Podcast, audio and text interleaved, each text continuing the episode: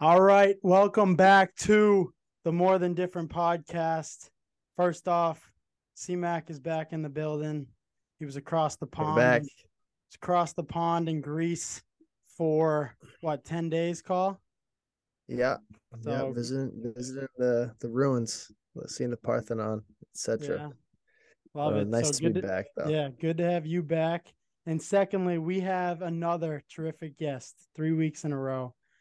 Someone who epitomizes what it means to be more than different with his relentless pursuit to not only elevate himself in all facets of his life, but someone who elevates those around him in the community he is a part of. I was lucky enough to be around him for three years at the Noble and Greenough School. Our guest, Alex Gallagher, is the girls basketball coach, the Noble and Greenough School, as well as the athletic director, and also teaches an entrepreneurship and innovation class, as well as a politics and ethics class. And let me just rattle off some accolades. Colin, you might think these are a typo, but I, I assure you they're not. So he's been at Nobles, been coaching at Nobles for 23 years, 18 ISL titles. Okay. 18, 10 New England championships. Five years prior to coming to Nobles, you were at Weston High School. I saw three league titles 1998 Boston Globe Coach of the Year and a state champion. Uh, if that's not a winner, I don't know what is. And certainly, as I mentioned, so multifaceted, someone who I have so much respect for and I'm so appreciative of. Coach, how you doing? I'm good, Brendan and Colin. Thanks so much for for having me. I'm as Brendan knows, I have a lot of respect for what you guys have built uh, and the story behind it and the mission behind it. And so it's an honor to be on here. And as Brendan knows, I feel very uncomfortable with any of those accolades because uh, I say all the time there are a lot of great coaches who have not gotten to coach the kids I've been blessed to coach in my life. So um, we'll talk about that a little bit, certainly, as we talk about my journey and the different experiences I've had. But uh, nice of you to say those things. But all it does for me is make me think about the kids who have, the kids who have won those championships. Um, I've been lucky to be a part of it. Yeah, absolutely. But it is there's a whole lot of coaches out there too, and they don't do that. So it goes both ways. But it's funny. Our sister played at BB&N, so my first interpretation of you is you BB&N always had some good teams. Sister was a really good player, and their teams are good, but every year they just end up getting smoked by Nobles. And I used to hate watching her lose or Colin lose. So naturally, I just I couldn't stand Nobles. I couldn't stand you, even though I didn't even know you at the time. Um, and surely enough, I end up going to Nobles, and there's uh, you know, I get to know you, and, and you're an incredible person. So full circle there. But I know you've mentioned to me. Let's take it back to your upbringing. I know you've talked about how you had you know two parents who kind of had divergent views beliefs and what what kind of impact did that have on you growing up and and finding your way Mm-hmm. So, uh, you know, I, I I like any opportunity like this because, you know, like everybody else in my life, I faced challenges. But man, have I been blessed uh, in a whole bunch of different ways. Growing up, I was uh, I was the I'm the oldest of six kids, uh, six kids in nine years. Um, you know, by the time I was seven years old, I was changing diapers and feeding babies and uh, doing all that stuff because it was the only way we could all sort of keep our heads above water. And um, I had uh, I had two amazing parents. My uh, my mom, who passed away a long time ago now, was a crazy, larger than life personality. This uh, she was this Jewish woman who was outrageous and uh, you know had a had a like spoke like a truck driver and swore all the time and, um, and stuff like that and was just a wild uh, person who really taught me so many things and then i've got uh, my dad who's still alive um, my dad a great person great human being very uh, sort of conservative roman catholic and so uh, our their relationship was an amazing relationship they were very different people but tremendous friends best of friends uh, their ultimate supporter um, of one another in terms of building each other up. And Um, and as Brendan knows, because I talk about it in the politics and ethics class, I mean, our house amongst the kids was sort of a war zone um, and was really intense. And we battled with each other all the time and fought, fought like cats and dogs, competed with on everything that we did. Uh, but when we left that house and went out into the community, my father had this tradition of every day sort of saying to us, uh, never forget nobody messes with a Gallagher. And, you know, we weren't like in tough town USA, but, you know, when we went out, it was, it really was true that the six of us, uh, we were raised to have each other's back. Um, and my parents always had each other's back and had our back. And I think that, that mentality uh, was really special. And you know, my mom was, as the matriarch of the family, was the one who really kept us connected and kept us close. And when she passed away, I've really tried hard, as my other siblings have. I mean, we, I think Brendan knows this. We have family dinner, um, you know, most Sunday nights of the year. Normally at my house, now that's six kids plus a bunch of unofficial family members who we definitely consider family, plus anywhere from like 17 to 25 nieces and nephews. Um, you know that we have that we have at our house all the time and and that's my parents always made it clear they were not from big families and that's why they just decided to have to have a big family um, because they wanted to create this sort of ripple effect generation to generation of of more and more love and more and more people and and I'll say uh, you know the biggest thing in terms of its influence on me I I love the different ideologies I love the debate on a day to day night to night basis but the biggest gift I was ever given is that both my mother and my father, my mother was really outspoken about it, but uh, you know, I'd say my mom and my dad both uh, success success never made them love you more, and failure never made them love you less. Um, it was always about the effort. It was always about how we represented the family, how we represented ourselves. And before every game I ever played or coached, and this is in an area an era way before cell phones. My mother would either find me face to face. I'll never forget. I was coaching a tournament game at Weston. Um, she had battled sickness a lot, sort of after I went to Nobles in high school.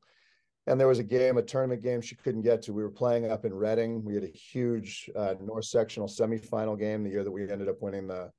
Um, we ended up winning the state championship, and this random state trooper comes up to me as the game's about to start, and he's like, uh, you know, I'm sorry to do this, but you have a phone call on the payphone out in the lobby. And I was like, what?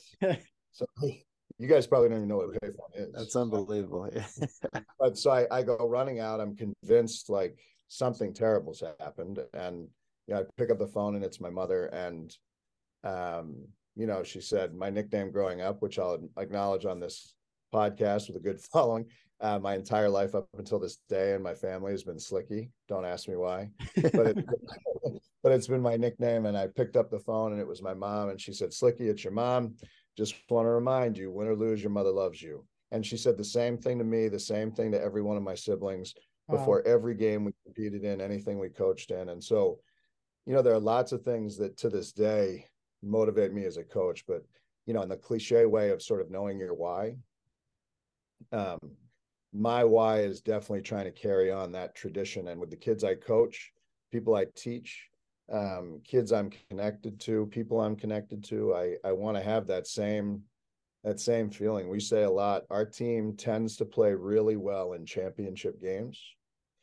And we think it has a lot to do with the fact that we make a commitment to each other that winning the championship is not going to affect the way that we love each other or support each other and and given that fact when we reach those big moments we tend to play pretty relaxed basketball. Yeah because goes a long we know, way. You know, we know at the end of the day win or lose we're still a family. We're still going to have each other's back. We're still going to love each other. And and so that for me that gift that my mom and my dad gave me is something that i've really worked hard with my own children uh, and with the kids i've been blessed to coach really something that i try and pass on to others.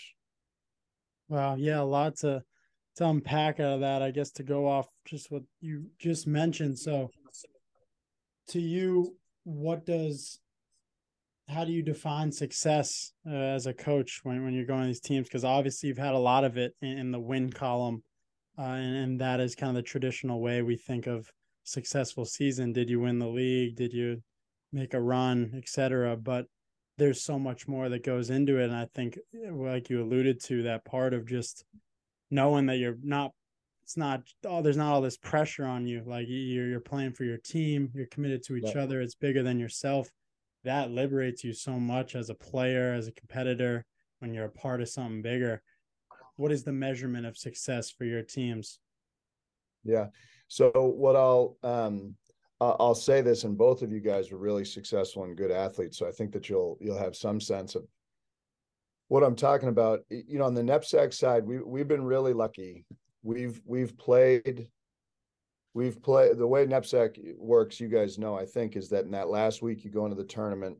Um, there are eight teams left in the tournament. You play Wednesday. If you win Wednesday, you play semis on fi- on Sa- Saturday and finals on Sunday yep and and we've been really lucky for 14 straight years we've played into that weekend um and the reason that i i put but the reason that i point that out is we have this moment on friday night like we i've asked i've been asked a lot how do you sustain winning? How do you make sure to stay at that level over time? And and my honest response is by not talking a lot about winning championships because we don't.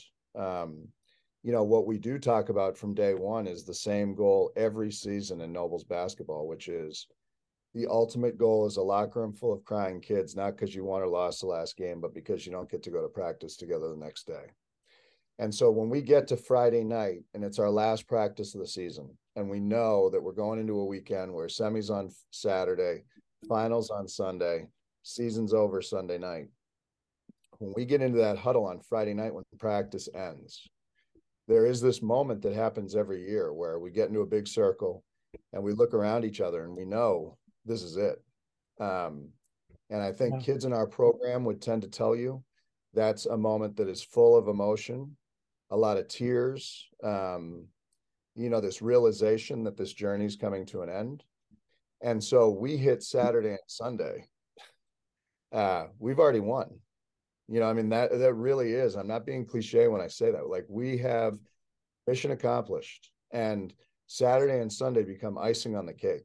You know, and and for us, I I think our kids and our coaches really really buy into that. Even the last couple of years, you know, out of the course of the last 11 or so that we that we haven't won, in the in those years we haven't won, I've been as proud of those teams as as the nine or ten that have won. Um, and and I think for us, that's really that has been a differentiator. That those relationships that we build, that bond that we build over the course of time, um, that love that exists within our team, we think is pretty special. And and so when we get to that moment on Friday night, and that emotion's there, um, I go home on that weekend, and I'm I get stressed. I want to win as badly as anybody does. So do our kids.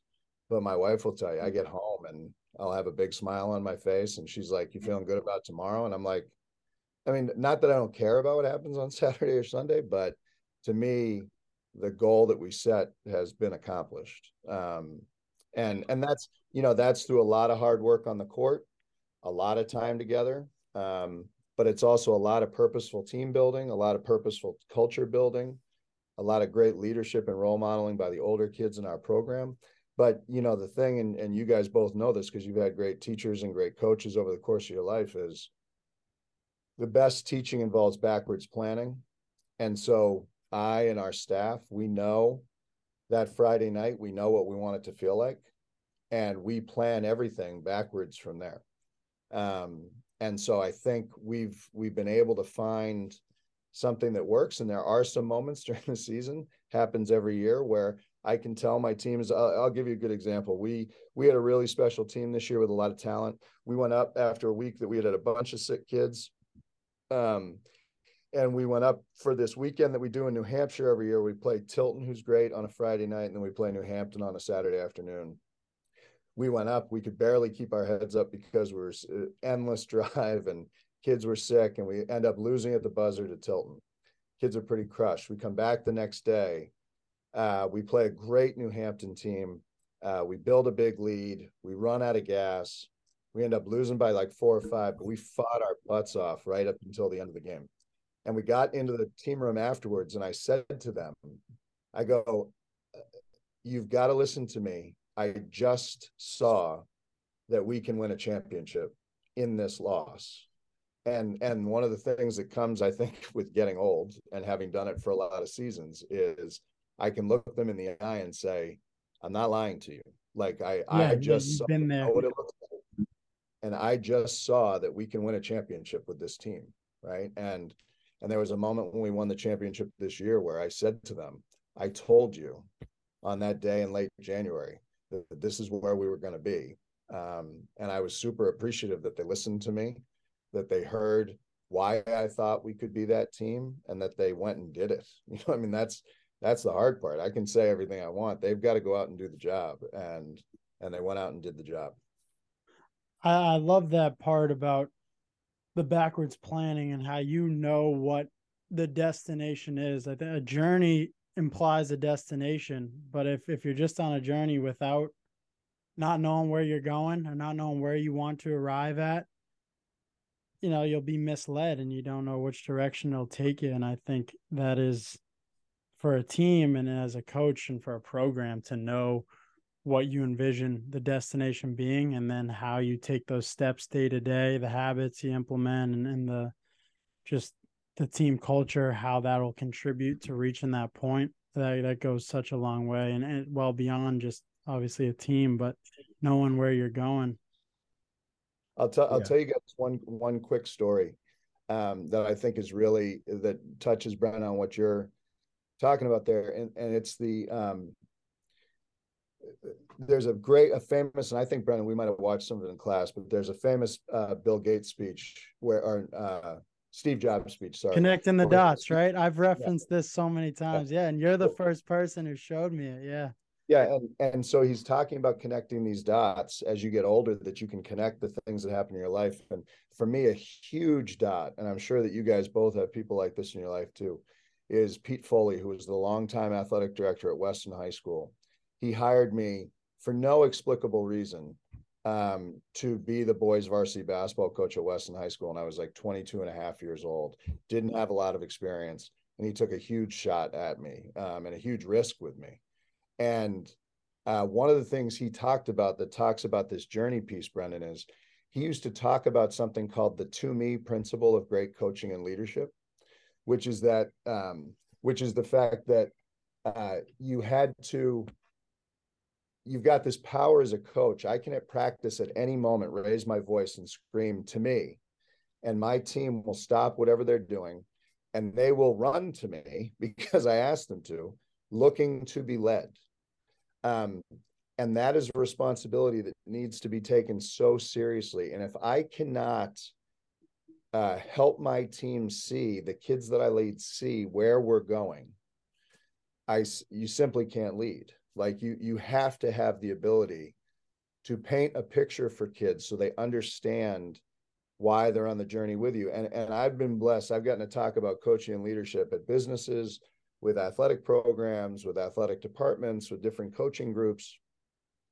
And, and I think that's true in anything. If if you are not able to connect everybody to a common purpose with a common vision, being a leader is really really hard. And I think what I saw in Colin, uh, you know, Brendan gives you a lot of credit for this when he talks about what you guys have built in more than different. First of all, I don't know many brothers that speak about their older brother as kindly as he does. So you guys are doing something right. But you know what you guys have done in rooting yourself in mission and core principles, it it allows you to f- take every decision you're making and put it through the funnel of that mission and those core principles. And that's what that to me principle is about. If you cannot lay out for people that you're leading where you're taking them, Yeah. people don't blindly follow you know and and you you have to be able to see where you're going and the leader has to be able to help you see it um, and and that's something that pete foley who was a legendary swim coach at weston high school uh, for decades and decades in the national hall of fame i think for swimming and and he taught me that lesson it's the journey is a hell of a journey and if you don't know where the hell you're going um, it's hard to it's hard to buy in Yeah. Yeah. No, it, it's it's a good point you raise. And it's funny now that I'm done with school and sports and I'm starting to see how all this translate translates into the industry, right? Mhm. Working at kind of a software startup, right? There's a huge importance on setting core values and mission statements and kind of every week in all hands meetings, revisiting these core values and making sure everyone's getting a chance to shout out a coworker and yep. because they, you know, were aligned in the core value of we are a team. This is what they did to help push the needle on, you know, being able to prove our scalability to to prove that um, you know, we're a very valuable company to, you know, future investors. And also in basketball, like, you know, back when I was at WPI, the first practice of the year, you know, even when the tryouts are still going and, you know, there's a real gray area between tryouts and the first practice of, of the year. But, right, we'd sit down and we would map out, right, what is this team like? What are the goals this year? What does this team want to accomplish? And after that day, like it was never like we never sat down and talked about our progress until right maybe shit hit the fan and we needed to take a step back and say, hey, let's get a reminder here. This is what we're trying to get to. Are we, you know, are we holding ourselves accountable? But mm-hmm. right, you know, when I was at WPI, um, and I think at more than different in general, like I think core values and, and having a strong mission shape statement is powerful because you know we've been through it you know subconsciously and you know just in sports in general. And i think it's important that right you don't want to follow someone blind down a path where you have no idea where the end goal is yeah right? You want to have an end goal in mind and then follow the process right? Like the idea of being a stone cutter right? You know you, you know what you're trying to create you know what you're trying to sculpt but then once you know what that angle is like, then you just need to put your head down and just chip away. Mm-hmm. Um, and it becomes even more powerful when you're when you're in a team setting. Yeah. Um, and you know, with that being said, I kind of want to take a step back and say, right, in your time, right, growing up in your family environment and being in a household with a lot of siblings where it's like constant competition and you know a lot of different personalities um and and obviously Brendan, my sister and I, obviously we've had our fair share of fights too. But um, yeah, I wouldn't want to fight, man. I mean, I, you guys seem you guys seem mildly intimidating. Maeve is fierce. I, I oh, man, I, wouldn't want to mess with Maeve. No, she is. No, she is. No. It, yeah. yeah. No, yeah, she she was she she was a bully. She was a bully back in that day. So, yeah, yeah. Um, but, but you know, on on that note, um, you know, transitioning from from there obviously i think sports and, and coaching and just leadership in general i think it's important to be able to really balance different personalities. You're going to have a lot of diversity with a team right? Mm-hmm. and formulating and meshing a successful team is you know one of the hardest things to do and that's why a lot of companies fail that's why a lot of teams fail right?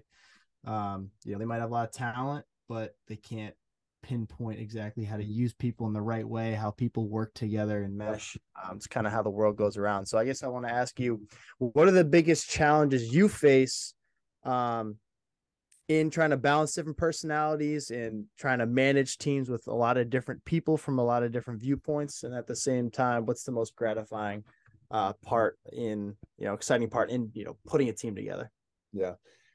Um, I'll say this, you know, there are a couple of pieces that have sort of remained the same over the course of my career, and then a couple people, a couple pieces that are different.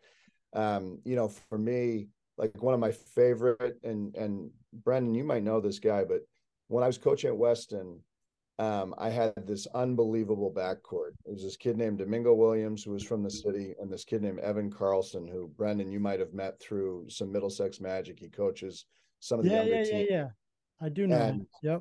And Domingo and Evan, I, I got there when they were both so- sophomores. We had this unbelievable sophomore class, and man, on a day to day basis, you thought it was as likely that they'd enjoy playing together as they would punch each other in the face and try and knock each other out. And they had this really hot and cold relationship. And and I I remember that we just kept committing to being committed to each other, a mindset sort of like growing up in our family. You're not always going to like each other, but you're always going to love each other. When the shit hits the fan, you're going to have each other's back. You're going to be there for one another. That's what family's all about. We use it as an acronym in our program and have for a long time. Not, I did not create this, but a lot of people turn family into forget about me. I love you. I think that's really important in teams that you are you understand that I have to get over myself and and really care for the people who are around me. And I'll never forget this moment. We we won a state championship at the Worcester Centrum. The the drive behind it from Weston, where where I was coaching, was incredible. Um, and there's this scene on the videotape which I have now converted into something that I can actually watch on my computer. But there's this scene when the when the game ends two guys are running for each other, and it's Evan and Domingo, and they end up having this massive embrace in the middle of the court.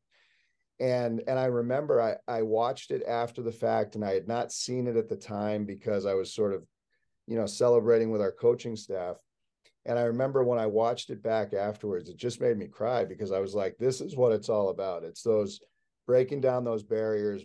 Evan was a Weston kid. Domingo was a city kid who was in the Metco program couldn't have been from more different backgrounds and yet because of the power of basketball they were able to find this love and this brotherhood. And now i watch them on facebook i watch them on social media and all those guys are still connected in each other's lives still with each other.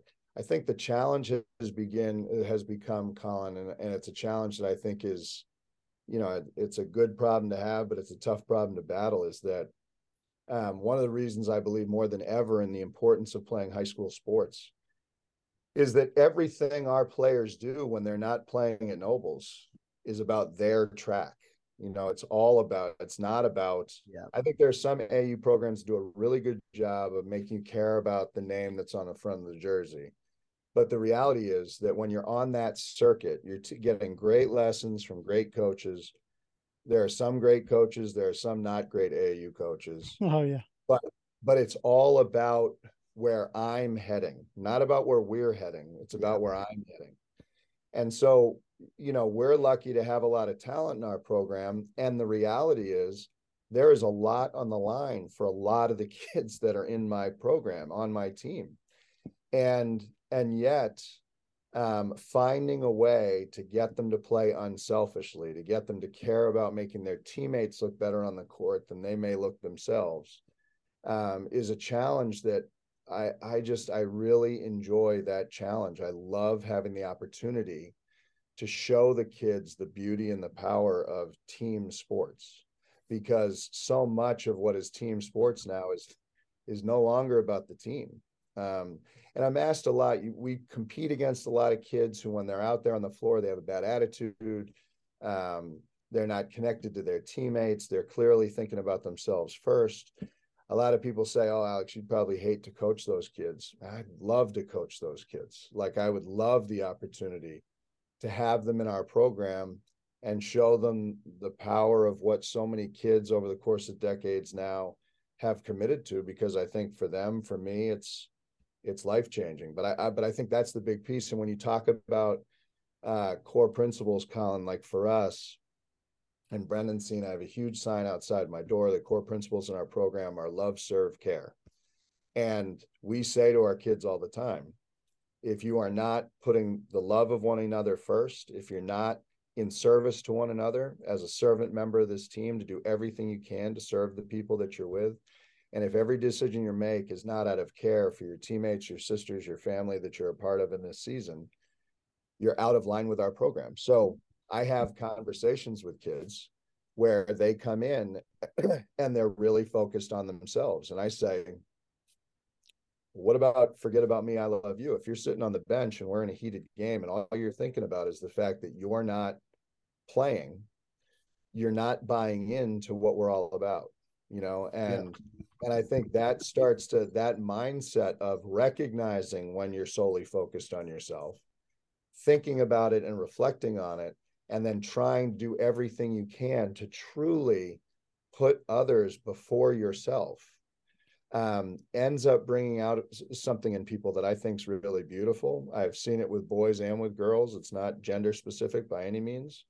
Um, and I think is really powerful. And so it has changed a little bit because the rat race of college recruitment and the process and the timeline and how competitive it is to get in those spots you know, I'll, I'll, give you an example. One of the most historic teams in our program was the 2014 team that was the first one that I was lucky enough to win a New England championship with.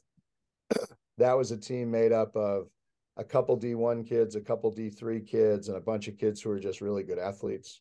The level of play now, 10, 10 years later, is if you don't have you know four to six division one kids on your team you're going to have a hard time having a winning season never yeah. mind winning a championship um you know all of it has just taken off in a way that's amazing for girls um and and mirrors a lot of what happened on the boys side but but that's the part that I love. It's the part of getting those kids from disparate backgrounds to connect in a really special way and to build each other up. Brendan knows we have a really lame but powerful tradition in our program, which is the night before every game, they do this crazy dance where they turn off all the lights in the gym um, and they dance to this Celtic song that's called um, You Raise Me Up.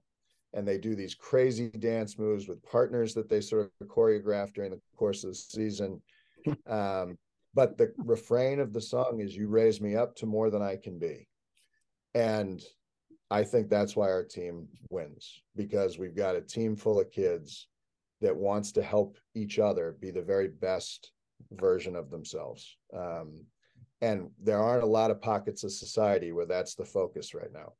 Um, yeah. And so when you can create those little pockets, it feels pretty special to be a part of it. Yeah, yeah. those are i feel like you alluded to a lot of our the, the piece of we say appreciate, celebrate, elevate, and I've mentioned this on my on our last podcast actually with had Mike Loughnane, who's a player, and when I was part of the Middlesex Magic, you mentioned the whole AAU track is what made our team so good is is Coach Crotty preached wanting success for your teammates more than yourself. And you know our one of our core values is celebrating celebrating the success of others and the journey of others. And they'll naturally celebrate in, in you and and elevating who you are trying to be the best version of yourself and trying to bring that out of others as well. Um, bringing it back to the team that's what ultimately maximizes a team a program and and yourself yeah. as well that you're only as good as people you're around day to day and and what you bring to the table. So those are definitely key parts of what we yeah, try Brendan, to do. And certainly, you know, I, was lucky enough to know uh, Coach Crotty's dad, and, and, the fact that that's what's been passed down to Mike Jr. is not a surprise at all, right? And and I was so lucky when I was a young coach to be able to to know and and admire uh, your Coach Crotty's dad, and to see what Coach Crotty has now um, has now kept going um, you know, as we as he moves forward is is really powerful. But we do another thing we say when we're talking to kids in our admissions process who are interested in Nobles, I say to them that part of the reason you want to come here is because you're going to be part of a deep roster where every day you're going to face great competition. But you've got to understand that we use the the phrase "one teammate's success is not another another teammate's failure." It's their success, and it needs to be celebrated we say to kids all the time, we want kids in our program who, you know, day one, Colin kicks your ass. And as you're walking out of the gym, you're like, Colin, thanks, but that, that I got better today. And tomorrow I'm coming for you. I'm, I'm coming back to practice tomorrow to return exactly. the favor. And, and that type of mentality makes, you know, what Anson Dorrance at UNC used to call the competitive cauldron. Like you get to practice every day to compete, you know, not to, not to just hold on comfortably to your spot in the starting lineup or your spot in the rotation. You show up to get better. And and a lot of high school programs, a lot of AAU programs don't have that mindset. Um, and, and I think it's something that has helped us a lot continue that success and continue that intensity of practice every day. Yeah. Yeah. I mean, I think just in general, right? Kind of to touch back on mindset, like kind of naturally, we all have just humans in general have a tendency just to be selfish, right? The first things first is all right, what's best for me? How can I better myself, my situation? But and I'm gonna like paraphrase a quote from Inky Johnson that I heard a long time ago, and I I texted to Brendan a long time ago. It's really pertinent now in this conversation, but kind of basically what he said is, you know, naturally people are selfish, but the moment that their mindset mindset transitions from me to we like and, and they actually have a purpose and a mission that is greater than themselves right he describes it as then at that point that person becomes literally dangerous, right? Because the limits of how what they can achieve and what they can reach uh, is monumental because their purpose is a lot deeper and a lot greater than themselves. So they have a lot more drive, mission, motivation because they're doing it for others rather than themselves. And I think it's it holds very true in the sports world, and and I think that carries over and translate um, into the rest of, of, of the world and life in general. Uh, one and, thing I wanted to transition I, into. I, I can't imagine, Colin, because I've heard Brendan tell the story. If either one of you had just started more than different by yourself, my gut says that it would have been dead like three years ago, right? If you were not doing it with each other, you know, I've heard Brendan tell the story of there are times you might be less focused, he might be less focused, but the other person keeps it going and makes sure it's not rudderless. Yeah. Doing stuff together is a lot more powerful than doing yeah. stuff by yourself. Um, it is, you know, without a doubt. Oh, well, sorry, we're gonna ask a question. I'm sorry I cut you off. Yeah, no, no worries. Yeah, no, I mean, you know, you're not wrong though. Like, you know, if if I didn't have Brendan, then you know, I think one different would have died down a long time ago. Mm-hmm. Um, yeah, he he's he, you know, talk about like needing accountability and the power in a team. Like it's, you know, there's only so much you can hold yourself accountable for, and you're gonna slip. And uh, you know, I guess I'll I'll give Brendan his flowers since he gives me so many. I, I feel like I have to say normally. it back. I feel like I have to say no, no, no. You if don't Colin, say it back. I mean, if I didn't have Colin, I don't think more than different would yeah, yeah, yeah. There we go. Now, now you don't mean it. We get it. We no, get no, it. I mean it. I just wanted to make sure I'm on record um, saying it back. Yeah, yeah, yeah, yeah. It wasn't genuine. It's all right. Um, but you know what I wanted to kind of talk about is, and I think, you know, it's a pretty good timing, kind of after March Madness and everything is to just discuss the state of women's women's sports and women's basketball in general. And I, I guess I'll put my kind of two cents into it.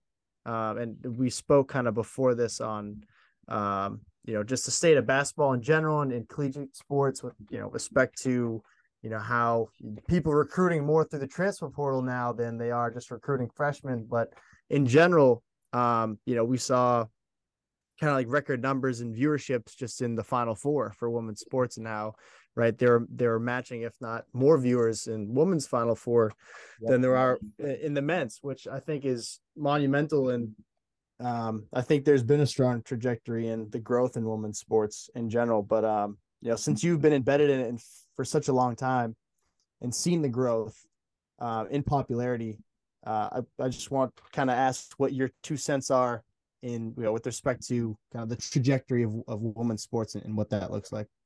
My um you know my feeling is i mean it's it's been unbelievable to see how it's grown. You know there's still there still needs to continue to be the trickle down effect when it comes to sort of uh, fan support I, I think. And certainly in something like the final four that's as concentrated as it is you see great crowds. But you know at nobles we still and, and i think at most schools we still struggle with the um, you know we can have a good boys basketball team that can pack the house. We can have a great girls basketball team that you know struggles to fill half the gym. Um, yeah. and, and, I think over time, because of the trickle down, hopefully over time, is you know I I can't tell you how many more people seem engaged in the women's tournament this year than in the men's tournament. Uh, and and I think that type of thing will trickle down and hopefully continue to impact high school and youth levels in a positive way. Um, Eh, you know, I, I think the power of Title IX some 50 years after what that bill has accomplished is just incredible. Um, and nothing is perfect. The bill is not perfect. The ramifications of the bill are not perfect. Yeah. But in total, um, what is it? What it has accomplished for young women um, is pretty remarkable. I, am lucky.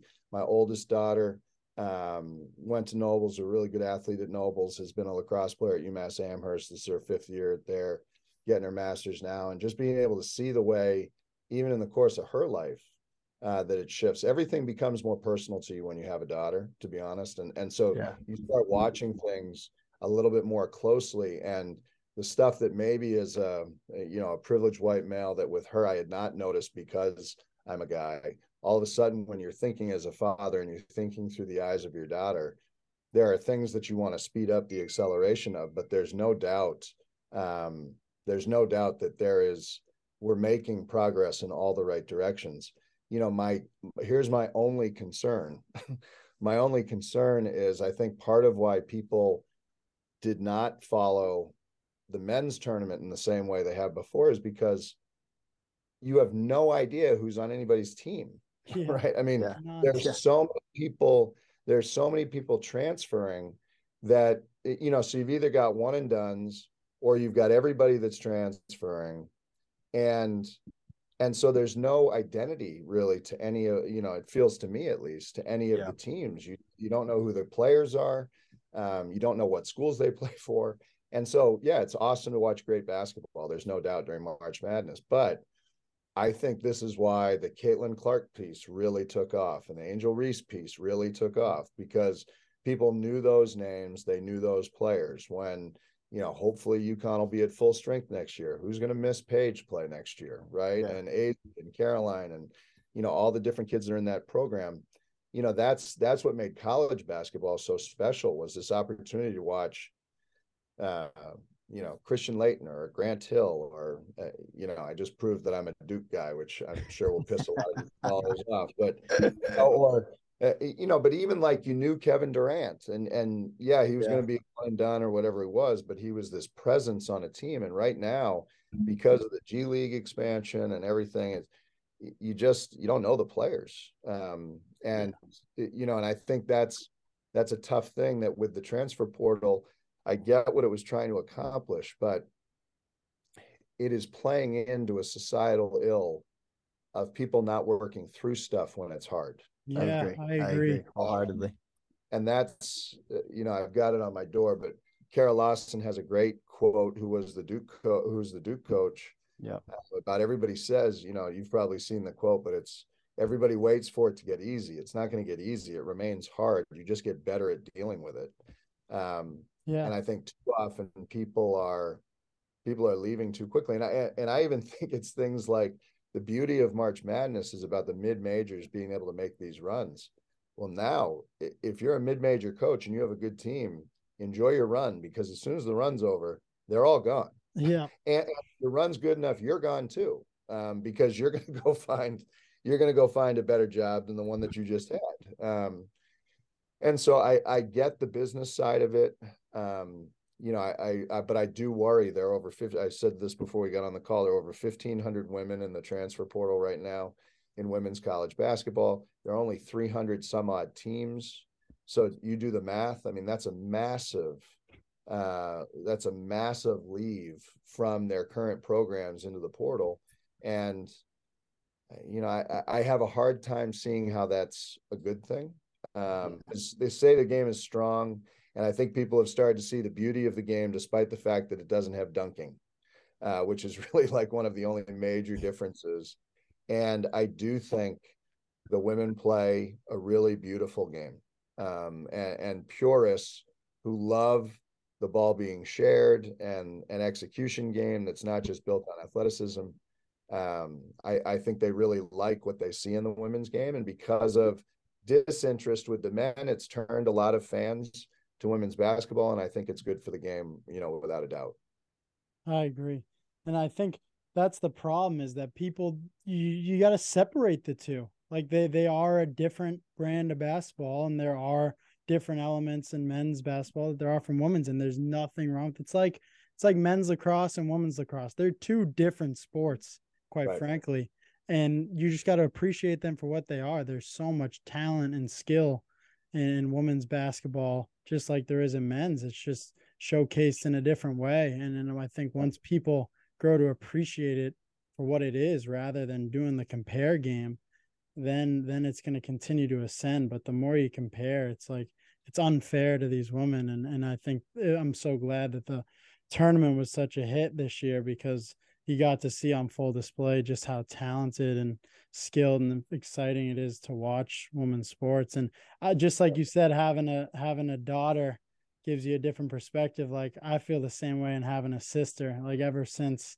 i went to all her games growing up and, and she was a two sport college athlete two-time natty champ. Anytime i mention her i always got to put some respect there. Um, and so anytime I would hear people talking about women's sports or talking down or stereotyping, like I always felt some type of way because I'm like, I know who my sister is. I know how talented and how much work she puts into this.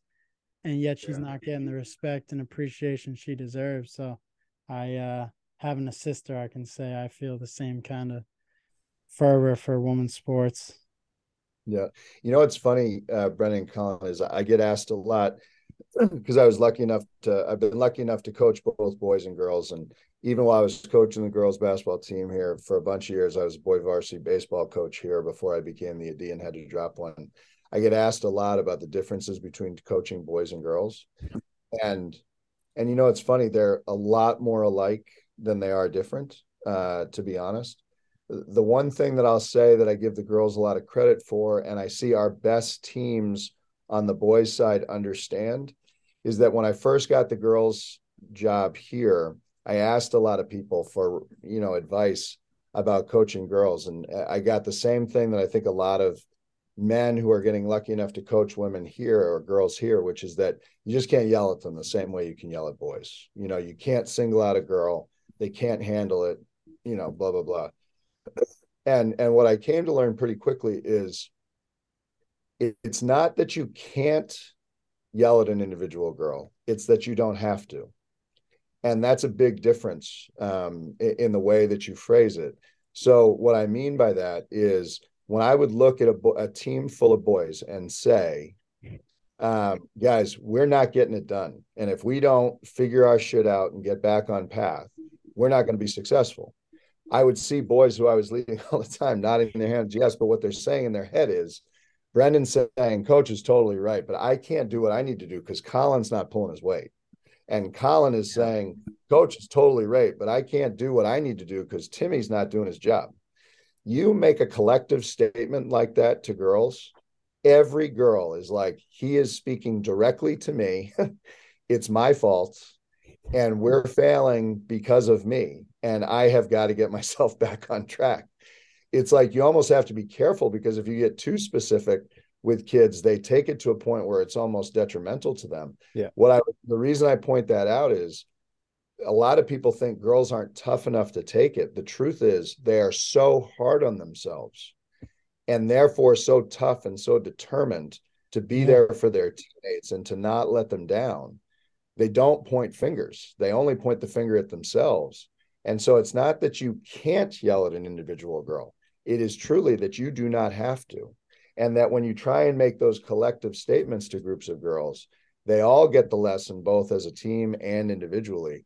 Boys do not. Um, that's at least my experience. Now, great boys teams who really form a brotherhood, I think, follow that model but too many boys teams lose sight of it. There's too much finger pointing, oh. and there are moments on girls teams certainly where there's finger pointing.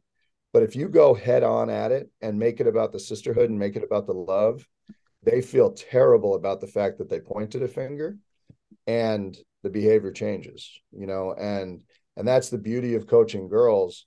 That I think the more boys pay attention to those lessons about what being a part of that team is about, um, the better they are as teammates and as and as individuals and as leaders you know yeah sounds just like our sister all those things i remember being around and so hard on herself after every little thing and that's what made her such a great athlete but yeah it's definitely uh, it seems like that from your experience being around that so much you notice that's a that's a pattern so she's not an anomaly in that regard I know you. T- I know you two are the question askers, but I, would love to throw one in your direction.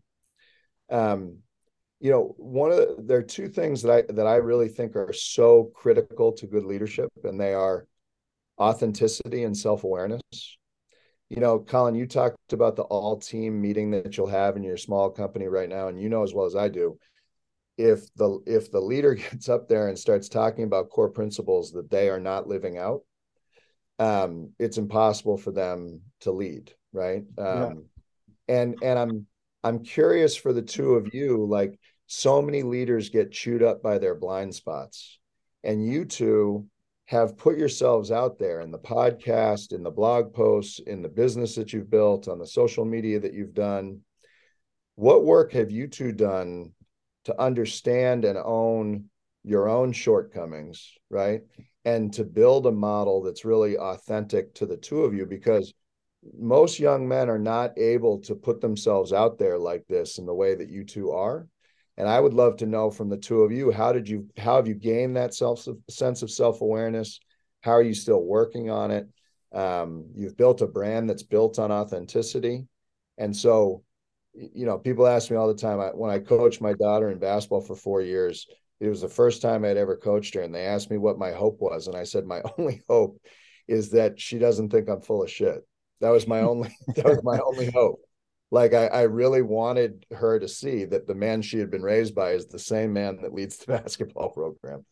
So how have you two gotten there? What what has it been in your lives that's allowed you to get to this place where you have a good enough understanding about yourself and a good enough self-awareness to be able to lead in a really authentic way?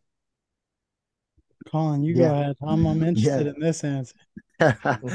yeah, no, that's that's that's an unbelievable question. So um yeah, I guess to break it down, right? In, in general, kind of how we started more than different was you know, the ideology that, you know, we wanted to help kind of change the way people thought, you know, change the way just the world thinks about people themselves, um, and kind of just change, you know, lifestyles as, as, as they are in a sense, like, um, you know, being able to appreciate and embrace yourself and understand that, you know, there are different levels that you can reach um, you know, as long as you dig deep and embrace your differences as they are, even if you're, you know, around a crowd that you know isn't necessarily you know carry the same interests and values as you do. Um so with respect to like you know kind of how i'm you know holding myself accountable to be authentic and and not kind of sell sell a product that you know i essentially you know that i may not believe obviously um i think i think the podcasts in themselves like when brendan and i had our 10 you know we had like 10 episodes of talking about kind of the pillars essentially of of like a more than different lifestyle per se. Um and i think that really you know it, it helped spark conversation about hey these are things that we've thought about that we've applied in our lives. And it only helped raise more i wouldn't say flaws but areas of improvement that mm-hmm. kind of you know you know there's an there's a saying that right you don't know what you don't know right? Mm-hmm. so it starts to you know raise things where like hey i'm realizing that you know i'm being on my phone way too much. We had a podcast about screen time and how that impacts just you know productivity and uh and success in general right? And then then then we have accountability podcast then we have um you know habits right? Habits is a big thing for me. I think i value a lot in you know i think it's I'm realizing that we're I'm not we're not trying to portray right. We're not trying to tell people what to do. We're trying to have a conversation about you know what I think you know is a successful lifestyle and and habits. And I think we're trying. I'm trying to portray that I'm growing, and Brent and I are growing along with the people. So uh, being able to have active conversations about experiences um, you know, is that has definitely been powerful in the sense of you know kind of being able to grow with the crowd. You know, as we kind of get growing interest with the brand. Um, you know, so I guess that's kind of the two cents of that. I, I think some of the best advice I received, although it's so it's a succinct message, but when I worked for uh, One Mighty Mill this summer, Jon Olinto, who you know well, Mr. Gallagher, obviously, and Colin knows too, is he said, You need to be your mission. And I think in being a leader of the brand and being who I am, embracing my authenticity and being ambitious about my life, I know that what we stand for, what our values are with more than different, that's something that I live and I embrace and I take serious. Like it, really matters to me. And I think you said it, you put ourselves out there. It is a little uncomfortable certainly for me sometimes like you're you're putting out blogs. I write a lot of blogs. I'm putting them out there. And, and naturally you have people who you hope are inspired by them and, and relate to them but you also have people who just keep scrolling. And mm-hmm. i think I, i'm confident and secure in who i am. And i know that what our brand stands on is is what i try to live by.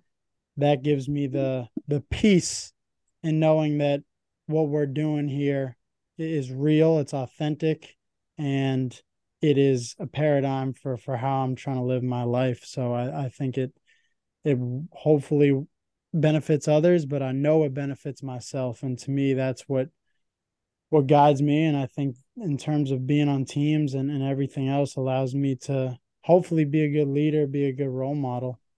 Mm-hmm. Well, I, I, and, and let me chime in real quick. And I think what, what Brent and I began to understand when, you know, and obviously it's, you know, pretty pertinent now with some of the merchandise we have is right. The brand was to kind of reveal like revealing your authentic self, right? And being able to embrace yourself and, and have this dangerous enough mindset to have your purpose be more than just having reaching your self goals and being able to have a purpose that's greater than yourself, right? And you know, I think we got to the point where it was, you know, we don't need to chase perfection in this brand, right? It's not a brand about trying to be perfect and you know we'll obviously end up coming out with kind of a line of merchandise saying authentic not perfect right mm-hmm. and it's trying to live the life of you know being able to talk through certain things about you know a lifestyle that we aren't perfect in but you know just telling people hey we're growing with you and you know we're always trying to strive to be you know a better version of ourselves to you know end up helping ourselves and others along the way. Um you know so understanding accepting the fact that we're not perfect and then you know at that point kind of trying to relate to others and say hey we're growing as well and we're trying to you know reach our potential to mm-hmm. obviously mm-hmm. kind of you know make the most out of out of things that we have yeah and, and i think that that piece i think there's such a striving now in the way that you know i was mm-hmm. watching um i read an article recently about um what what's the uh, i'm i'm totally blank on the name because i don't use it but what's the social media where it catches you and it's like at some moment of the day you just have to take a shot of exactly be real BeReal yeah. yeah. So i read this article recently about these teenagers who BeReal was like destroying them because essentially they were waking up in the morning setting a perfect scene and just waiting oh. all day for their get for their BeReal moment and and you know that's the the sort of what worries me so much for for young people today is this um this create this creation of a narrative that is not real. Um you know the amount of people i know who post stuff on social media that i know is not true. Yeah. You know about how happy they are how successful they are how perfect they are um to me is heartbreaking you know because it's I know that it's all uh, it's it's all orchestrated. Um, and and that's not the way that life is you know i mean it's just not. And i'm not trying to be some like old man you know uh, sort of finger wag moment but it's um, in an era where people really struggle with not being successful at times um, and always looking for fingers to point as to why they were not successful I, I look at stuff like that and I say, this creation of a life that's not authentic to who you are because you think it's what everybody thinks your life should be um, really makes me nervous. you know, I mean, yeah. makes me nervous for my own children, uh, makes me nervous for the kids that I work with. Um, you know, I think it's a hard world right now to just love yourself for being yourself. Um, and and that that's tough you know that's always been hard it's not like that's a new thing but man now now it's even it's even harder um and and to me that makes me sad you know i mean yeah. it makes me sad kids you know it's hard yeah no yeah. i think you got to embrace your authenticity i think the our, our greatest superpower is just being who we are. And then yeah. even though it seems so simple uh it it's always enough. It is. Yeah it should be enough but it, it's like you said it's become so hard. And and yeah. I think it is a decision we all can make individually, and um, it takes yeah, courage, but but it it certainly frees you and allows you to just be who you are, be authentic, and not overthink things. Yeah, yeah. yeah. The idea of the idea of to be rather than to seem to be, mm-hmm. right, and and kind of embracing that aspect, right. It, at that point, then you're you're kind of fighting a shadow of yourself of you know what you want people to you know, envision you as, and that's kind of what you know this picture of what you seem to be rather than kind of showing your authentic version of yourself, which is always enough. Like we say, we kind of we have a tag on one of our sweatshirts that kind of summarizes that you know everybody has a superpower, right? Everybody is their own superpower, and you just need to, you know, find a way essentially to uh, unleash that and and embrace what that superpower is in yourself. Um, yeah, and I, I, think you know in the coaching vernacular, I mean, Belichick's famous for the "do your job" piece, but like one thing that I really try and instill in our kids is that we're not going into any game where I need people to be Hercules. Um, just like we say to our team all the time, all you have to do today is be you. And if you just go out there and you're yourself, we will be just fine. and it tends to be when kids try to play it a way that is not themselves yeah. that you get to see that you start seeing kids make mistake after mistake because they're trying to be something that they think the people in the fan in the stands want to see or the college coach wants to see or the parent or guardian wants to see or the AAU coach wants to see all I want to see out there is kids be themselves. Um, and I think that's something that really good coaches are able to bring out in kids. You don't have to go above and beyond. You just have to be you. You is enough, um, you know, without a doubt. And and more kids need that message nowadays. There's no there's no question about that. Yeah. I know we're uh we've been going for a while and so well I have one final question. I feel like we could go two more hours if we had to, but uh, I know you're a family man. You might need to get home for the big family uh, dinner. I love I love being with you two guys. It's fun. Um, but you've you've been at Nobles for so long. You've been in the coaching world for so long. You've been around people, and and I can speak from experience. You're someone who people are inspired by, motivated by, and admire because those are all things I've felt from being around you every day in the classroom and I've talked to many of your former players that that's analogous to to you as a, as a coach. So, what do you want your legacy to be? And I know you're not interested in talking about yourself, um, but like we said, when your your journey, you're going toward a destination, and who you want to become, you're always becoming, but eventually, you become. Um, what do you want your legacy to be? What do you want people to to know you for? That's a that's a really good question, Brendan. I, you know, and it's funny. Uh, it's at an interesting time of life. You know, I just a couple weeks ago turned 51 years old, and I, I, do think I've sort of crested that age. If you guys talk to your parents or other people our age, where you know, I, I'm not somebody who's ever really thought very much about about legacy, but um, but you start to get to a certain age where you start to think you start to think about things like that, you know, and um and, and I, I don't know. I mean, it's a complicated thing. You guys have touched on a lot of the things today. I, am super humbled, uh, Brendan, that you or, or anybody else uh, would use the word admiration in, in my direction. Um, it really means a lot to me, and I, and I really am very humbled by it. And and I know the people closest to me know this that when I make mistakes, I'm very hard on myself because I do know that I think people listen, and I think the and I think they watch me to see the decisions I make and how I carry myself. And the cynical side of me will say there are a lot of people out there who like to see me screw up, which I think there are some people who do. But I think most of the people um, out there, you know, root for people that try to do the right thing and try to be good people. Um, you know, and so I'm I'm really humbled by all of that. Uh, it means a lot to me. I'm I really am a very humble guy, and I've just you know I've tried to work really hard and um, and and be a good person and be loyal to the people that I care about and love and and work with.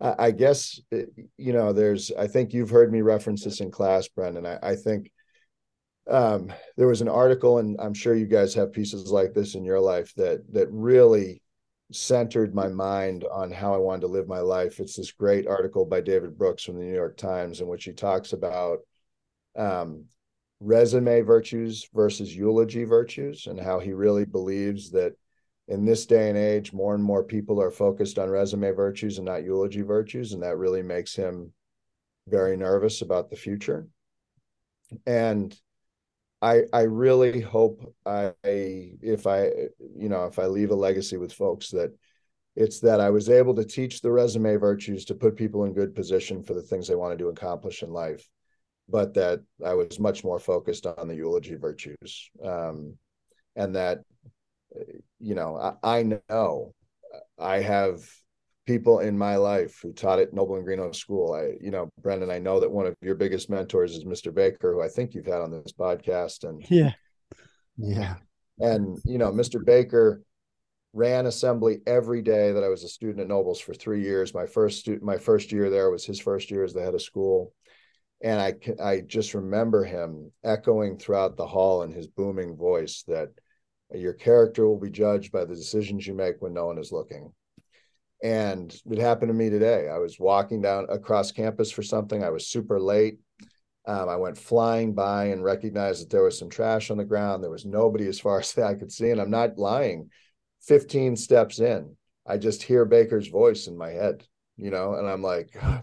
so I stop myself. I run back. I pick up the trash. I go to find a trash barrel to throw it away. Um, you know, and, and I don't uh, by no means am I comparing myself to Baker because he is talk about larger than life, but yeah, legend. But in turn, in terms of legacy, I, you know, what I hope is that the people I worked with felt what it was like to be sort of unconditionally loved and supported. Um, and I've really tried to do that with the people that I've been with. And it takes me back to the first question that you asked me, which is that's the greatest gift I was given as a child. I, I, know that so many children born into this world are not given that gift of unconditional love. And I was. And, you know, I say all the time that whether it's a basketball player or somebody teaching the classroom or somebody who I get to know at Nobles or something like that, as soon as you're part of that Nobles family for me, um, you know, I, I'll, I'll do anything, uh, you'll do anything I can to support you and help you and promote you and, um, and help you build a life sort of worth leading. So, you know, if that's, I've watched so many great mentors of mine who have been here, who have retired. Um, their voices linger in my head. I talk all the time about the echoes I hear all over this campus because the place has been such a huge part of my life. And when some kid comes up to me at reunion and says, I'll never forget what you said on stage my junior year in 2008, I say to myself, oh, maybe I'm doing a little bit of the echo leaving that so many others have done for me. Um, you know, and if I if I can do that um, and have people think I was a good husband, a good dad, a good brother, a good son, a good coach, a good teacher, um, you know, that's a pretty good life to lead. Um, you know, and so that's I think that's where I focus a lot of my energies. And uh, I'll give one last example. Um, you know, one, one of our players, Nazi Simmons, and I'll just say this because it's on social media, she committed to uh, Columbia a couple weeks ago. Nazi's got this incredible mom and and Faria Simmons. Uh, you know, they they've they've battled all sorts of things coming up in their life, and there's this moment where uh, you know, Nazi Simmons from Brockton, Mass, makes this commitment to one of the best academic institutions in the country and her life and the life of generations that follow her will change as a result. Um, and and to be a little part of that process for the kids that i get to work with here um, you know but the best part was i didn't care where nazi went to college. All i cared about was her being happy. And when she found her home and found the right coach who's going to take great care of her and all that different stuff like for me you know i cried my eyes out the night that I found out that she committed. You know, I mean, that's she like all the other kids, they're family to me. And um, yeah, I'll get emotional now talking about, it, but uh, you know, just being to get to be a part of the people's life. I'll say one last thing because I know we're almost out of time. You know, we talk about the backwards planning we do in our program. I think one of the great examples of backwards planning is what we do at Nobles with the faculty receiving line after graduation. Yeah, Colin, yeah that was that was so profound. They go, yeah. you know, faculty member by faculty member to say goodbye, and that line is full of tears and laughter and hugs and and man, no matter how hard a year we have here, we get through that line, and I'm walking home to my house on campus, and I'm like, you know, they're gonna have to roll me off this campus someday because Special. I just love that work. I love that work and it's special. And at Nobles, we plan everything backwards from that moment. We want every kid to have their moments in that line. And I think we accomplished that goal with most of our kids. I won't say all. Um, but man, eh, you know, even on days what are bad days here for work, uh, I feel, you know, I'm the I'm the most blessed guy in the world, you know, and and even the fact that I get to keep teaching, like Brendan and I would not, you and I would not have gotten to spend great time together if I had done what most ADs now, which is to not teach. Um, you and I never really would have cl- crossed paths, and so that's why, despite the craziness of my schedule, you can't get me out of the classroom. I love the time in the classroom. I love going to Rwanda with kids because the relationships I build with those kids on those trips. Um, you know, I just I love this place so much and the opportunities it's given me. And if it's if my being here has helped any kid on their path to life well led, you know, outside of my family stuff, which is really, really important to me. Yeah, you're making me miss you're making me miss Nobles quite a bit. It's all uh it's a special place and and you're one of the the many reasons why it, it is such a special place. So all the credit to you and everything you've done and your legacy will absolutely be left. Um, all right, let's get into a couple quick hitters that we always ask. We'll just fire them off. Um, best habits and worst habits. Oh my God. Uh, my worst habit by far is my addiction to Diet Coke. By far. I, I, don't, I don't, I don't do, I don't drink. I've never done drugs, anything and my diet coke addiction is an example of why because i would be addicted to those things because i think i have a pretty addictive personality. But that's my my worst habit is definitely my addiction to diet coke. And i would say if you're on the on the meta level that you guys talk about oftentimes i really battle a pretty negative voice in my head that i think is a lifelong battle for me that is a tough habit. I'm really hard on myself internally and figuring out how to do better with that has been a lifelong journey. So those are the two bad habits: one practical, practical and tangible; the other one more meta. Uh, my best habit is, um, uh, you know, I would say I'm addicted to saying "love you, please, and thank you." You know, and and I think the people in my I had an uncle who always used to ask the question, "Who do you love, and do they know that you love them?" Um, I think I'm pretty good at letting the people I love know that I love them, and I really care about please and thank you. And and one that I've picked up a lot lately is changing appreciate it to appreciate you, and trying to use that language with people as much as I can. Uh, that level of appreciation for a human, um, I think, is important to share. Um, and I get in the gym seven days a week. Doesn't necessarily show it, but I need. No, I anchor. see it. I see it. It doesn't go unnoticed. you're in there at those lonely hours. You're yeah. an uh, early morning guy, or you're a you're a late, you know, but the quick, the quick hitter, guy? if the quick, if the quick hitter becomes my uh my man crushes, Dwayne Johnson is definitely one of them, and he talks about he talks about he talks about the gym being an anchor for him, and it is for me. If I don't if I if I don't sweat every day, it really gets to me. Um, so I would say that's another really good one. All right, great. Uh, list a few of your favorite books. Oh my goodness, just a few. Uh, yeah, no, I'll give you. I'll give you a few. I think the best sports book I've ever read is Legacy, which is about the New Zealand All Blacks. I think if you're a program person, a culture person, I think what they talk about with the All Blacks and the way they lay it out, the sort of sweep the sheds mentality, is incredible. So Legacy, I think, is the best sports book I've ever read. Um, best leadership book I've ever read is Dare to Lead by Brene Brown, which I think is incredible. Um, and that I think is worth the read for anybody. Um, and I'd say the other one that has been really powerful for me, I'm trying to see if I have it here someplace. Um, there's there's a book called The Obstacle is the Way. Um, it's a really powerful book. I'm blanking on the author's name right now but uh, the obstacles obstacle is a is a really good one. It's one where uh, I come across so many people now who see a hardship in their life and they feel like it knocks them off track.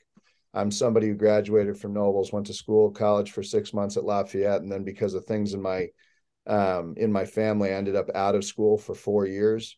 And during that time, I had a lot of darkness. Where as I was working to help and support my family, um, I felt like my life had been ruined and the truth is that the you know in in the title ryan holiday is the author. Um, also wrote ego is the enemy which is a great book. Also read stillness is the key a great book. Um, all built in sort of political philosophers and, and ideologies that are really powerful. But his message in the obstacle is the way is that the obstacle is the way. You were this is your path. Uh, the obstacle you're facing is part of your path. It's not something that knocked you off the path. And for me, that's been a really powerful book as well. Great. I've, I've read a few of those. I haven't read a couple, so those are some uh, some good summer reads as the summer's approaching. And then last one. Oh, and the other one, I want to mention one other one, "The Hard Hat" by Jon Gordon, which I'm pretty sure you have read. Yeah, you gave Brendan. that to me. Yep. Um, the Hard Hat by Jon Gordon, which is about this great Cornell lacrosse player who died in a terrible accident on the lacrosse field when he took a shot to the chest. And it's about, I think, his 21 lessons of being a great teammate. Um, I think is a really powerful book that I read every year myself and then try and pass those lessons on to the kids that I lead. And I suggest it to every anybody who's a part of any sort of team, business, corporate, college, high school, uh, whatever. Can't recommend it enough. All right, great. And then last one, these should be good. Your your pet peeves as a teacher and as a coach. Hmm. Uh, my pet peeve as a teacher are my biggest pet peeve is, and it's it's such a silly one because it's so obvious. You know, you want kids to be able to take notes on their computers, but of course, every teacher can tell yep. when the kid is not listening, is reading something on their computer, and you know it. And you don't want to, like, I don't want to be in a spot of playing gotcha and calling kids out and different stuff like that. And I get how distracting it is, but I also get how necessary it is for kids to be able to take notes. So I, would say that for me as a classroom teacher is the biggest one. Um, I think uh, biggest pet peeve as a coach um, is when somebody's not being a good teammate. No doubt about it. Um, I, I, think that if anytime a kid is not committed to the people who are around them, it really bothers me. And that ends up being the most frequent conversations that I'll have with players in my office. Uh, when I can see it, it bothers me. It makes my stomach turn a little bit because of what's so important in our program. But I'm also and this is from Brene Brown in that book that we talked about. She talks about clear as kind, unclear as unkind. And I really, when I see it, I talk about it. Um, and I talk, I talk about it and do everything I can to to hold the mirror up to kids when they're off path in terms of the type of teammate that they're going to be. And and i would say i would say those are the biggest. It also drives me crazy when kids don't clean up after themselves but i also mm-hmm. know that's part of being kids. Uh, but I, I would say that those are the biggest ones. Well hey i'm i'm lucky to have been a student of yours. I wish i got to play for you unfortunately i didn't but uh i'm certainly lucky to know you glad you came on the podcast we're definitely going to have to have you back on down the line. I think there's so much definitely. more we can touch on. And like you said, really appreciate you uh, for coming on and, and just being a guest and being such a supporter uh, of both the brand and me. And now I'm glad you got to meet Colin a little bit because I've I've rave about you to Colin just like I rave about Colin to you. Mm-hmm. So it goes both ways. yeah, exactly and I'll say this: I, have loved the time with you two guys, and I said this, I think, Brendan, when you visited our class a couple weeks ago. But um, being a leader takes a lot of courage, and a lot of people don't find the courage to do it. And nothing that you guys are doing is perfect, but I do believe the things you guys are doing are making a difference. And I just appreciate your willingness to be vulnerable, to put yourself out there, to take the risk. Um, and I hope you inspire other young men and young women, um, young people, uh, to continue to try and take those risks because uh, there's a lot there's a lot of work to do in this country. There's no doubt about it, and we need we're going to need a young generation of folks who help us sort of turn things in the right direction. Um, so I appreciate you two and and everything that you're doing with this brand and everything else in your life uh, in a really powerful way. So I'm super grateful to both of you. Okay. All right, sounds I good. That, I really coach. appreciate you. It means a lot. Take care. Right, we'll be in touch. Guys both. All, All right, right, talk to you later.